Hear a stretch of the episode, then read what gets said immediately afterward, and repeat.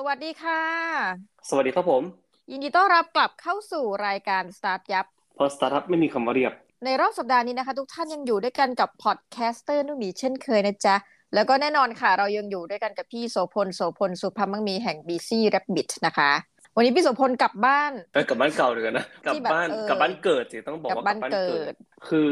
ย่างที่ทุกคนรู้นะผมเป็นคนฝางก็ขับรถจากเชียงใหม่มาก็ประมาณสามชั่วโมงเลยครับซึ่งช่วงแต่ก่อนน่ะก็คือแบบจะจะมาบ่อยๆแล้วแบบ สองถึงสาม อาทิตย์มาครั้งนึงอะไรเงี้ยแต่ว่าช่วงโควิดมาก็เลยแบบไม่ค่อยได้มาเพราะว่าคนที่บ้านมีคนแก่ด้วยเนาะเราก็มาก็รู้สึกแบบตัวเองไม่ปลอดภัยหรือเปล่าอะไรเงี้ยบางทีก็ไม่รู้ไงเราก็ไม่รู้เนาะก็เลยพยายามแบบหลีกเลี่ยงกันมาถ้าไม่จำเป็นอะไรประมาณนี้แต่ว่าก็มันก็นานเกินก็คิดถึงเตี๋ยกับแม่อะไรเงี้ยก็เออก็มาเข้ามาว่าก็ฉีดสองเข็มละเตี๋ยกับแม่ก็ฉีดหมดละโอเคก็เวลาเจอกันก็ใส่หน้ากากละกันเลยประมาณนี้แต่ก็อยากเจอคือพูดกลางว่าอุ๊ยบางทีโควิดสิบเก้าพอฟังพี่โสพลเล่าแล้วมันสะเทือนใจแง่นึงคือไม่ได้กลับบ้านไม่ใช่ว่าไม่อยากกลับหรือไม่มีปัญหาครอบครัวคือคิดถึงแต่ด้วยความเคารพก็คือว่ามันเนาะสถานภาพสถานการณ์มันไปไม่ได้อ่ะไม่เป็นไรมาตามนั้นก็เดี๋ยวโรงเรียนลูกก็ยังไม่รู้ว่าจะเปิดเมื่อไหร่ตอนนี้ก็ลูกก็เรียนออนไลน์ไปสบายใจตอนนี้ก็เหมือนคล้ายกับว่าเป็นเรื่องปกติไปซะแล้วเนาะพูดเรื่องทั่วไปเนี่ยอาจจะเครียดเดี๋ยววันนี้เราจะมาพาทุกท่านไปช้อปปิ้งนะคะไปช้อปปิ้งไปช้อปปิ้งเหมือนที่สัญญาไว้เมื่ออาทิตย์ที่แล้วเนาะก็ที่จริงวันนี้จะมาคุยเรื่องของ Louis Vuitton จากเด็กไร้บ้านสู่ตำนานแบรนด์กระเป๋าพรีเมียมนะนี่คือชื่อเรื่องคือว่า Louis Vuitton เนี่ยพอดีวันนั้นไปนั่งดู YouTube แล้วก็เออก็ก็เริ่มสงสัยแหละว่าแบบเฮ้ย Louis Vuitton มันมันมาถึงมูลค่า เจ็ดหมื่นห้าพัน ล้านได้ยังไงวะอือคือประมาณสองล้านล้านบาทคือเป็นแบรนด์ไฮเอนด์ที่ถือว่าเก่าแก่เป็นอันดับสองที่ยังทำธุรกิจถึงตอนนี้นะเป็นรองแค่ Hermes ก็คือ Hermes เนี่ยเริ่มต้นในปีหนึ่งพันแปดร้อยสามสิบเจ็ดแต่ว่าก็ Louis Vuitton ก็เริ่มหลังจากนั้นประมาณยี่สิบปีมั้งถ้าจำไม่ผิดก็เดี๋ยวเราจะมาเล่าให้ฟังว่าเออไปถึงจุดนั้นได้ยังไงนะครับจากเด็กที่แบบเล่ร่อนเล่เปื่อยจากเด็กไร้บ้านเราจะมาดูกันว่าเขาสร้างอาณาจักร Louis Vuitton กลายเป็นแบรนด์พรีเมียมขนาดนี้ได้ยังไงน้องหมีเคยใช้ไหมเอาตรงๆเลยนะพี่คือว่าไม่เคยใช้เลยแต่สมัยที่เรียนอยู่เนี่ยก็เป็นร่ำลือว่าเพื่อนผู้มีอันจะกินทั้งหลายจะต้องใช้แบรนด์นี้อ่ะแปลกมากคือหมายความว่ายุคของเราอะสมัยที่เด็กๆนะคะจะไม่ค่อยมีการพูดถึง Hermes คือน้องหมีอยู่ในยุคที่ยืนมองจาก บี ที เอส อะเห็นสยามพารากอนกำลังสร้างอ่าหมายความว่าพอสร้างเสร็จสักประมาณปีสอง Hermes Shop ลงแล้วมันจะอยู่ตรงหน้าอันแรกเลยของพารากอนอะไรเงี้ยแต่ว่าตอนนั้นน่ะคนก็จะถ้าพูดถึงว่าคนผู้มีอันจะกินใช้อะไรต้อง Louis Vuitton แล้วมันก็เกิดอาการเช่นนี้คือเพื่อนหลายคนก็จะบอกว่าฉันไม่ได้ใช้ของจริงโอ้ยุคนั้นระบาดมากพุ่งตรงนะว่ายุคคนคงไม่ได้คิดในแง่ว่าแบบเออของจริงของไม่จริงอะไรเงี้ยแต่ว่าขอให้มีความรู้สึกว่าเอ้ยแบบต่อให้เป็นเออแล้วก็แบบแต่ก็คุยกันแบบบางคนบอกเออเนี่ยเราเราใช้ของก๊อปนะแบบแม่เราไปซื้อแบบมีก๊อปเกรด A เพราะฉะนั้นก๊อปเกรด A เกาหลีอ่า แต่ว่าไม่เคยใช้เพราะมีความรู้สึกว่าไม่ชอบอะไรอย่างเงี้ยอ้าวก็คือหลุยส์วิตตองเนี่ยมันมีมานานแล้วเนาะก็ผู้ชายที่ชื่อหลุยส์วิตตองเนี่ยถือกำเนิดในครอบครัวชาวนาในประเทศฝรั่งเศสเป็นเมืองเล็กๆก็ทีนี้เนี่ยคุณแม่เป็นช่างทำหมวกคุณพ่อเป็นชาวนาแล้วก็เขาตั้งแต่เล็กเขาก็จะช่วยพ่อแม่แบบทำทำนาทำสวนมาโดยตลอดอะไรอย่างงี้แล้วก็พอวันนึงประมาณสิบขวบแม่เขาก็เสียซึ่งหลังจากนั้นชีวิตก็เริ่มแย่ลงเรื่อยๆเพราะว่าพ่อก็แต่งงานใหม่คือเหมือนคล้ายๆกับผมไม่เลี้ยงใจร้ายเลยอ่ะในในนิทานปรำปราอะไรเงี้ยคือแบบชีวิตก็ที่ที่แย่อยู่แล้วแล้วก็ยิ่งแย่มันไปเรื่อยคือแบบใช้ใช้หลุยต้องทำนู่นทำนี่อยู่ตลอดเวลาเนี่ยครับก็ชีวิตก็หดหู่มาเรื่อยๆเนาะจนอายุสิบสามก็เลยตัดสินใจว่าอ่ะหนีออกจากบ้านดีกว่าอะไรเงี้ยครับช่วงปีหนึ่งพันแปดร้อยสามสิบห้าคือเงินก็ไม่มีนะแล้วก็อาหารก็ไม่มีก็ไปตายระดับหน้าเขาก็รู้สึกเออรู้สึกว่าอ่ะไปปารีสแล้วกันเพราะมันเป็นเมืองหลวงถูกปะก็เขาใช้เวลาประมาณสองปีจากบ้านที่เขาอยู่เนาะเดินไปเรื่อยๆอะไรเงี้ยครับระหว่างนั้นอะระยะทางจากบ้านเขาไปปารีสก็ประมาณสี่ร้อยเจ็ดสิบกิโลคือมันเขาไม่มีเงินไม่มีอะไรคือระหว่างทางก็จะคือแบบหางานแบบไปเรื่อยอะหางานแบบทำนู่นทำนี่มาไปเรื่อยอะไรอย่างเงี้ยซึ่งอันนี้คือข้อดีคือของเขาอะคือเขาเป็นคนที่ไม่เกี่ยงงานก็ก็ต้องหางานประทังชีวิตไปเนาะหาเงินหางานหาข้าวกินอะไรเงี้ยแล้วระหว่างทางก็จะได้แบบเออทำงานช่วยกับช่างฝีมือต่างๆทั้งแบบทำเหล็กทำหินทำผ้าทำไม้ทำอะไรเงี้ยครับก็เป็นเป็นสกิลที่เริ่มติดตัวมาเรื่อยๆเนาะพออายุสิบหกอะครับพอไปถึงที่ปารีสปุ๊บเนี่ยช่วงนั้นเนี่ยมันเป็นช่วงที่รางรถไฟกำลังสร้างเสร็จพอดีการเดินทางมันก็เลยบูมมันทำให้คนทั่วไปอะครับจากเมื่อก่อนเนี่ยต้องเป็นคนรวยเท่านั้นนู่นนั่นนี่อะไรเงี้ยถึงจะเดินทางได้ใช่ป่ะแต่ว่าพอทางรถไฟหรือว่ารางรถไฟมาสร้างเสร็จปุ๊บเนี่ยมันก็ทำให้งานหรือการเดินทางเนี่ยมันง่ายขึ้นซึ่ง พอการเดินทางง่ายขึ้นเนี่ยครับคนส่วนใหญ่อ่ะเวลาเขาเดินทางสมัยก่อนเนาะเขาจะเอาพวกแบบเพนติ้งเฟอร์นิเจอร์ชุดไชน่าชุดถ้วยอะไรเงี้ยครับชุดแก้วชุดนู่นนั่นนี่ไปด้วยก็คือเป็นพวกที่แบบมีฐานะในระดับนึงอ่ะแล้วก็ต้องการ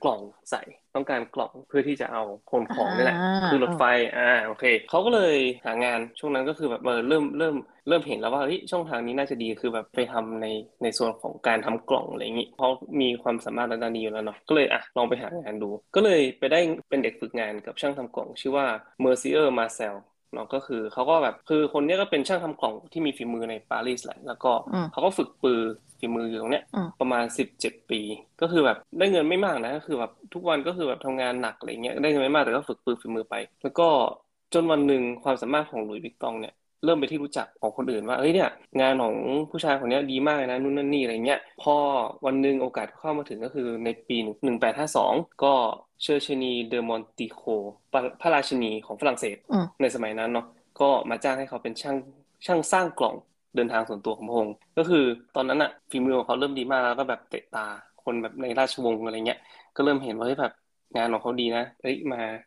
จ้างเป็นคนทำกล่องส่วนตัวดีกว่าอะไรอย่างงี้ก็หลังจากนั้นก็เลยสร้างชื่อเสียงให้กับตัวเองอะมาเรื่อยๆพอทำมาได้สักพักหนึ่งประมาณปีกว่าให้กับราชินีเนี่ยเขาก็มาตั้งร้านของตัวเองชื่อร้านหลุยส์วิกตองนี่แหละในเมืองปารีสก็เปิดร้านเลยก็บอกว่าเป็นช่างแพ็คของผู้เชี่ยวชาญก็คือสร้างกล่องแล้วก็แบบแพ็คของให้ด้วยอะไรเงี้ยครับเวลาสำหรับการขนส่งทีนี้เนี่ยถ้าสมมตินึกหมีเคยเห็นนะก็คือแบบว่าในยุคพันแปดเนี่ยคือมันจะเป็นกล่องที่คล้ายๆหีบอะครับข้างบนมันจะกลมๆโค้งๆมนๆอะไรเงี้ยด้วยความที่ข้างบนเนี่ยมันเป็นทรงกลมเพื่อที่ว่าเวลาน้ำหยดใส่เนี่ยน้ำมันจะไหลออกไปข้างๆน้ำมันจะไม่ขังอ่าแต่ว่าการที่เป็นทรงโดมเนี่ยมันทำให้การขนส่งหรือว่าการแพ็คขึ้นรถไฟอะครับมันยากเขาก็เลยเอ๊ะคิดว่าจะทำยังไงดีกับการที่แบบจะทำให้มันขนส่งง่ายขึ้นอะไรเงี้ยครับเริ่มลองใช้วัสดุที่แตกต่างออกไปอย่างเช่นไม้ทั้งเหล็กหนังชิ้นต่างๆอะไรเงี้ยครับก็มาลองลองลองจนมาถึงผ้าแคนวาสผ้าแคนวาสที่ทั้งทนกว่าเบากว่ากันน้ำไม่ดีกว่าเมื่อเทียบกับหนังเขาก็เลยเอาไปเข้ากระบวนการของตัวเองแล้วก็ออกมาเป็นผ้าแคนวาสที่แบบสามารถที่จะปรับทรงกล่องนะครับที่ข้างบนที่มันเป็นโดมๆเนี่ยให้มันเรียบเขาเรียกมันว่า slab trunk ในปีหนึ่งพันแปดร้อยห้าสิบแปดซึ่ง revolutionize การเดินทางด้วยกระเป๋าเลยก็คือแบบว่ากระเป๋าจากที่เป็นทรงโดมมาครับก็กลายเป็น slab trunk หมดเลยก็คือแบบทั้งหมดแบบเรียบเพื่อที่จะวางซ้อนกันได้แล้วก็วางซ้อนกันเสร็จปุ๊บเวลาน้ำตกใส่ก็ไม่เปียกอะไรอย่างนี้ก็เลยกลายเป็นสินค้าที่แบบ must have ในยุคนั้นเลยนะเหมือนคล้ายๆกับว่าทุกคนทุกคนอยากได้หมดเลยเป็นแบบโมเดิร์นไนซ์เลยอะคือแบบว่าจากเมื่อก่อนเป็นกระเป๋าหนังสีน้ำตาลเก่าๆใช่ไหมแต่ของเขาผ้าแคนวาสมันจะเป็นสีเทามันจะเรียบๆมันมีความโมเดิร์นอะเออมันมันทำให้เรารู้สึกว่าคนที่คนที่ใช้แล้วแบบรู้สึกแบบทันสมัยอะไรอย่างนี้สมัยนั้นเนาะก็ก็เริ่มได้รับความนิยมแล้วก็กระแสค่อนข้างที่จะดีคือเปิดมาเสร็จปุ๊บก็แบบต้องการเยอะมากเขาก็ทำทำมาเรื่อยๆในปีหนึ่งพันแปดร้อยห้าสิบเก้าก็เริ่มขยับครั้งหนึ่งก็คือตอนนี้เขาเริ่มเห็นแล้วว่าแบบเมื่อสเลททั้งได้รับความนิยมใช่ไหมเขาก็เขามีผ้าแคนวาสในมือละผ้าแคนวาสที่แบบเป็นเป็นเอกลักษณ์ของเขาเนี่ยเขาก็เลยไปหาสินค้าอย่างอื่นที่พอจะทำได้นั่นก็คือกระเป๋าถือเพราะว่าในตอนนั้นนะครับกระเป๋าถือของผู้หญิงนะครับมันไม่ไม่ค่อยมีความประณีตก็คือเหมือนคล้ายๆแบบทั้งใหญ่หนักบางอันก็แบบทำจากโลหะอะไรเงี้ยครับมันทำให้บางทีมีส่วนแหลมคมทำให้เกิดบาดแผลได้เพราะฉะนั้นเนี่ยผู้หญิงส่วนใหญ่จะไม่อยากใช้รู้สึกว่ามันแบบเถอะทะอะไรอย่างนี้ก็ลองเอาแคนวาสนะครับไปทำกระเป๋ากระเป๋าถือก็ได้รับความนิยมแทบทันทีเลยคือแบบคือคนที่ปารีสเนี่ยแบบมีการสั่งเข้ามาเยอะมากเลยนะครับจนเขาต้องแบบเอาลูกชายของเขาครับชื่อจอร์จวิกตองเนี่ยมาทำงานด้วยเนาะก็ตอนนั้นเองนะครับจอร์จก็พัฒนาสิ่งที่คุณพ่อทำมาก่อนแล้วก็คือกระเป๋าเดินทางใช่ไหมอย่างกระเป๋าเดินทางเมื่อก่อนนะครับมันมีล็อกเล็กๆนะครับอันหนึ่งซึ่งคนสามารถที่จะสะเดาะกรได้ได้ง่ายมากอะไรเงี้ยส่วนจอร์จนะครับเขาก็เลยพัฒนาไอ้กรอนตัวนี้ครับให้เป็นแบบกรอนหัวสปริงสองชิ้นน่ะทัมเบลอร์ล็อกเป็นระบบล็อกที่แบบสามารถที่จะป้องกันการขโมยได้อะไรเงี้ยครับเพราะฉะนั้นเนี่ยเขาเสริม value ให้กับกล่องเดินทางของพ่อที่ทำให้มีความน่าสนใจแล้วก็มีมูลค่ามากยิ่งขึ้นนะครับช่วงพีคของบริษัทในธุรกิจเนาะในช่วงหนึ่งพันแปดร้อยเจ็ดสิบสงครามฝรั่งเศสรัสเซียหรือว่าสงครามฝรั่งเศสเยอรมันก็เริ่มขึ้นการว่าเขาต้องทิ้งทุกอย่างไปข้างหลังจังหวะนั้นนะครับสงครามเกิดขึ้นปุ๊บเขาก็ต้องหนีเอาตัวรอดเนาะก็เลยต้องหนีมามาอยู่ในแคมป์หลบภัยซึ่งในแคมป์หลบภัยนั้นนะคือแบบก็แทบจะไม่มีอาหารให้กินหรือว่าอะไรเงี้ยครับเขาก็เขากับครอบครัวครับเกือบจะอดตายกันด้วยนะครับบอกในในประวัติแต่ว่าโชคดีที่เพียงปีเดียวแล้วสงครามก็หยุดลงแล้วก็หลุยส์ก็กลับมาที่บ้านอีกครั้งหนึ่งเพื่อที่จะมาเปิดร้านแล้วก็ตอนนั้นเนี่ยสินค้าทุกอย่างก็ถูกทำลาย ทุกอย่างก็โดนขโมยไปหมดอะไรเงี้ยก็รู้สึกท้อนะแต่เขาก็พยายามเก็บหาเงินนะครับก้อนสุดท้ายที่เขามีอะไรเงี้ยเพราะว่าด้วยความที่มันเป็นสงครามใช่ไหมทุกอย่างก็ก็ถูกอย่างการเช่าที่อะไรนู่นนั่นนี่เงี้ยเขาก็ไปเปิดร้านที่ถนนถนนหลักของปารีสอะชื่ออะไรนะตองซาลิเซ่เออประมาณนั้นเหมือนคล้ายกับแบบไปไปเปิดได้ที่ตรงนั้นอะไรเงี้ยด้วยด้วยราคาที่ถูกเลยแล้วก็ทีนี้เนี่ยพอเปิดเสร็จปุ๊บตอนนี้ออเดอร์ก็เริ่มกลับมาคึกคักอีกครั้งนึงก็มีออเดอร์มาจากทั่วโลกอะไรอย่างงี้เริ่มไปที่ยอมรับก็ปัญหาคือว่าพอมันเป็นที่ยอมรับมันเป็นที่ความต้องการของโลกเนี่ยก็เริ่มมีการลอกเลียนแบบกระเป๋าของเขาออกมาเพียบเลยเป็นสินค้าก๊อปสินค้าปลอมนั่นแหละเกิดขึ้นอะไรอย่างนี้เขาก็เลยพัฒนาเทคโนโลยีใหม่ขึ้นมาด้วยการพิมพ์ลายดามิเอแคนวาสขึ้นมาก็คือเป็นลายตารางครับเป็นลายเหมือนในคล้ายลายลายม้าลายอ่ะดำสลับขาวอะไรเงี้ยครับ mm-hmm. ซึ่งทำให้สร้างความยูนิคของแคนวาสของตัวเองมากขึ้นเนาะทำให้กลายเป็นแบบยิ่งโดดเด่นแล้วก็ยิ่งมีความสะดุดตามากขึ้นทำให้แบบกระเป๋าของหลุยส์วิตตองเนี่ยยิ่งแบบได้รับความนิยมมากไปอีกแต่ว่าพออายุแค่เจ็ดสิบเขาก็เสียชีวิตด้วยไม่มีคนทราบสาเหตุด้วยว่าแบบเกิดอะไรขึ้นเออจากที่ไปค้นหาข้อมูลมาก็ยังหาไม่เจอว่าเขาเสียชีวิตเพราะอะไรจอร์จวิตตองก็สืบสานธุรกิจมาต่อเขาก็พยายามหาช่องทางที่จะทำให้ธุรกิจของพ่อเนี่ยเติบโตมากขึ้นเนาะก็พยายามจะไปตอนนี้ก็คือแบบอ่ะไปอินเตอร์เนชั่นแนลละคือแบบในในประเทศอะมันมันดังอยู่แล้วใช่ปะจะต้องไปหาตลาดใหม่ก็คือเขาก็เลยไปงาน Chicago World Fair ในปีหนึ่งพันแปดร้อยเก้าสิบสามในปีหนึ่งพันแปดร้อยเก้าสิบสามเนี่ยเพื่อที่จะขยายธุรกิจไปยังอเมริกาก็ไปเจอคุณจอห์นมอนเมเกอร์เป็นผู้ก่อตั้งไอเดียของห้างสรรพสินค้าอะไรเงี้ยก็ไปเจอกันที่นั่นแล้วก็เขาก็เอาหลุยส์วิตตองไปไปเริ่มขายในที่อเมริกาเนาะอีกอย่างหนึ่งที่จอร์จเริ่มทำก็คือเรื่องของการทำโมโนแกรมแคนวาสก็คือเป็นการระลึกถึงพ่อของเขาครับเป็นรูปที่เราเห็นกันตอนนี้ครับรูปเพชรรูปทรงกลมแล้วก็มีตัวอักษร แอล วี บนบนผ้าแคนวาสของเขาอะที่เป็นลายประจำของเขาเนาะโมโนแกรมแคนวาสซึ่งสมัยก่อนเนี่ยมันเป็นเหมือนคล้ายๆกับแบบการแหกกฎเลยนะเพราะว่าสมัยก่อนการจะพิมพ์ชื่อลงบนกระเป๋าส่วนใหญ่แล้วอ่ะจะเป็นชื่อของเจ้าของถูกปะแต่นี่เป็นชื่อของแบรนด์เออมันเป็นแบรนด์แรกเลยที่ทำอะไรเงี้ยแล้วเขาก็รู้สึกว่าโหแบบมันมันเป็นความกล้าเสี่ยงเนาะแต่ว่าได้รับเสียงตอบรับค่อนข้างจะดีเหมือนกันแต่ว่าจอร์จก็เสียชีวิตในตอนวัยเจ็ดสิบเก้าแล้วก็ในปีหนึ่งพันเก้าร้อยสามสิบหกเนาะหลังจากนั้นก็มีลูกชายคนโตของเขาชื่อแกสตองก็รับสืบสานเจตนารมณ์ต่อไปตอนนี้คือว่ามันมีมันมีจังหวะหนึ่งเนี่ยนะเรื่องที่แบบเป็นเรื่องที่อื้อฉาวของหลุยส์วิตตองก็ช่วงสงครามโลกครั้งที่สองนะครับแกสตองนั้นน่ะต้องเผชิญหน้ากับสถานการณ์ที่ยากลำบากช่วงที่สงครามโลกครั้งที่สองเนี่ยต้องเข้าร่วมกับระบอบนาซีด้วยในช่วงที่เยอรมันครองอำนาจอะไรเงี้ยซึ่งโฆษกของหลุยส์วิตตองเองก็ไม่ได้ปฏิเสธเรื่องนี้แต่เขาก็บอกว่ามันเป็นประวัติศาสตร์โบราณละเรามีความหลากหลายอดทนกับทุกสิ่งเหมือนกับอย่างที่บริษัทสมัยใหม่ควรจะเป็นอะไรเงี้ยคือเขาก็ไม่ได้ปฏิเสธว่าเข้าร่วมหรือไม่เข้าร่วมเนาะแต่ว่าเขาก็บอกว่าเออมันเป็นมันเป็นเรื่องที่ผ่านมานานแล้วอะไรเงี้ยไม่อยากจะพูดถึงมันคือที่เรื่องนี้ขึ้นมาพูดว่ามันเป็นความอยู่รอดด้วยเพราะว่าในช่วงนั้นนะครับช่วงที่สงครามโลกครั้งที่สองเนี่ยแบรนด์อื่นๆหรือว่าร้านค้าอื่นๆเนี่ยถูกปิดหมดยกเว้นหลุยส์วิตตองอะไรอย่างเงี้ยเขาอยู่รอดมาได้ยังไงอะไรประมาณนี้ก็แกสตองก็พาอยู่รอดสงครามโลกครั้งที่สองมาเนาะเสร็จปุ๊บหลังจากนั้นเนี่ยเป็นธุรกิจในครอบครัวมาโดยตลอดใช่ไหมครับพอแกสตองเสียชีวิตเนาะก็ตกทอดมาถึงลูกเขยอันนี้คือแกสตองอ่ะที่จริงมีลูกสามคนนะมีลูกสามคนแต่ว่าลูกสามคนเนี่ยเอ่อเห็นทิศทางของธุรกิจไปคนละทางกันแล้วก็มีลูกสาวเป็นคนที่สี่ลูกสาวคนที่สี่เนี่ยมีภรรยาชื่อว่าเฮนรี่ไรคาเมียซึ่งเฮนรี่ไรคาเมียเนี่ยเป็นชายที่อายุหกสิบห้าแล้วล่ะคือเกษียณอายุจากธุรกิจซื้อขายเหล็กของตัวเองซึ่งเขาก็มีหัวเรื่องการทำธุรกิจไงแล้วก็จังหวะนั้นหลุยส์วิตตองมีเพียงแค่สองสาขาเนาะมีในปารีสแล้วก็นีสเอ่อส่วนที่อื่นก็จะแบบเป็นการขายตามห้างอะไรเงี้ยก็มีพนักงานประมาณร้อยคนอะไรประมาณนี้ใช่ไหมครับก็เขาก็เลยพยายามดูว่ามีวิธีไหนบ้างที่จะขยายตลาดซึ่งสิ่งที่เขาทำก็คือเขาขยายเข้าสู่ตลาดเอเชียโดยเฉพาะญี่ปุ่นเขาเฮนรี่บอกว่าคนที่ร่ำรวยเนี่ยตอนนี้มันกระจายอยู่ทั่วโลกแล้วล่ะมันไม่ได้อยู่แค่ฝั่งแบบอ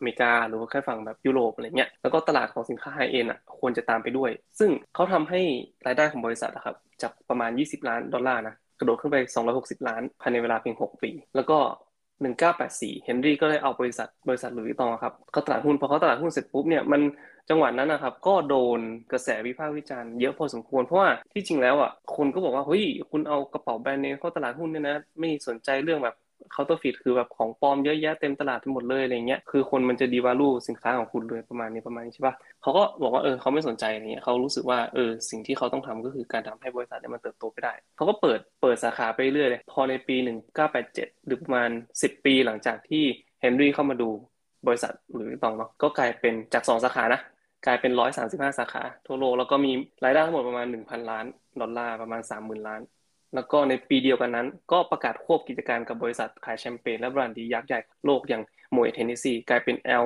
วี เอ็ม เอช อย่างที่เรารู้จักกันในตอนนี้ถือว่าเป็นเป็นการเดินทางที่ค่อนข้างที่จะจะไกลพอสมควรนอกจากชายคนนั้นใช่ไหมมาถึงตรงนี้แต่ว่าหลังจากนั้นอ่ะคือมันยังไม่จบคือว่าช่วงหนึ่งพันเก้าร้อยเก้าสิบเนี่ยมันเป็นช่วงที่ตกต่ำของหลุยส์วิตตองเหมือนกันนะมันมีหลังจากมีคนแบบลอกเลียนแบบนู่นนี่อะไรเงี้ยแล้วก็กระเป๋ารุ่นเก่าๆก็เริ่มแบบเริ่มมีคนคู่แข่งเข้ามาในตลาดมากขึ้นอะไรเงี้ยปีหนึ่งพันเก้าร้อยเจ็ดก็มีการจ้างมาร์คจาคอบเนาะมาเป็นหัวหน้าฝ่ายครีเอทีฟคนแรกของบริษัทหนึ่งพันเก้าร้อยเจ็ดเอ่อเป็นแฟชั่นดีไซเนอร์ชาวอเมริกันที่เคยทำงานกับบาเลนเซียก้าแล้วก็เป้าหมายของมาร์คอยากจะทำให้หลุยส์วิตตองเนี่ยเข้าสู่โลกของแฟชั่นมากขึ้นก็คืออย่างสมัยเมื่อก่อนเนี่ยมันเป็นแบบไม่มันไม่ใช่แฟชั่นขนาดนั้นอะไรเงี้ยมันเป็นแค่กระเป๋าใช่ป่ะแต่ว่าตอนนี้อยากจะทำให้มันเป็นแบบเข้ากับคนได้ง่ายขึ้นเข้ากับชีวิตประจำวันได้ง่ายขึ้นอะไรเงี้ยออกคอลเลคชั่นต่างๆมากมายนะอย่างเช่นแบบเสื้อผ้ารองเท้าอะไรพวกนี้ครับเขาก็ออกมาแล้วก็พวกแบบหนังแก้วอะไรอย่างนี้ก็เป็นของมาร์คจาคอบด้วยดามิเอกับไฟอะไรเงี้ยครับก็เป็นของมาร์คจาคอบด้วยเหมือนกันนาฬิกาแว่นตาเครื่องเขียนอะไรพวกนี้ก็ออกเริ่มผลิตออกมาเรื่อยๆก็ตอนนี้ก็เลยทำให้หลุยส์วิตตองสามารถที่จะหยัดยืนเป็นแบรนด์หรูอันดับหนึ่งของโลกที่มีมูลค่ามากกว่า เจ็ดหมื่นห้าพัน ล้านได้สำเร็จแล้วก็ถึงตอนนี้ช่างทุกคนที่ทำงานที่หลุยส์วิตตองอ่ะจะต้องทำงานแบบฝึกงานนะโดยที่ยังไม่ได้ทำกระเป๋าจริงนะฝึกงานสองปีก่อนที่จะทำกระเป๋าจริงแล้วก็กระเป๋าบางอันนะครับมีขั้นตอนการเย็บกว่าสามร้อยขั้นเพื่อที่จะประกอบมาขึ้นมาสักชิ้นหนึ่งอะไรเงี้ยจนทำให้มันเป็นแบรนด์ที่มีมูลค่ามากขนาดนี้นะคะก็อยากจะเสริมว่าถ้าเกิดใครซื้อ แอล วี เอ็ม เอช ไว้นะคะก็ขอแสดงความยินดีเพราะมันเจ็ดร้อยหกสิบกว่ายูโรนะคะหนึ่งหุ้นนะคะซึ่งต้องบอกว่ามันมีณจุดจุดหนึ่งเลยที่กลายว่าเจ้าของ แอล วี เอ็ม เอช เนี่ยขึ้นแท่นเป็นแบบหนึ่งในผู้ที่มีเรียกว่ามีทรัพย์สมบัตินะมากที่สุดในโลกเนาะเพราะว่าอย่าลืมนะคะมันไม่ใช่แค่แบรนด์ของหลุยส์วิตตองแบรนด์เดียวเท่านั้นเนาะมันก็เกิดจากแบบเนาะ merger and acquisition นะคะหลายๆแบรนด์มีแบรนด์ใต้ แอล วี เอ็ม เอช เนี่ยเยอะมากเยอะมากนะคะแล้วที่สำคัญก็คือว่าสิ่งที่น่าสนใจกับหลุยส์วิตตองเนาะสำหรับสาวๆก็คือว่าถ้าท่านสังเกตหลุยส์วิตตองเนี่ยจะไม่ใช่สินค้าที่มีการลดราคาใช่ไหมคะคอนเซปต์เดียวกับ Hermes นะคือแบร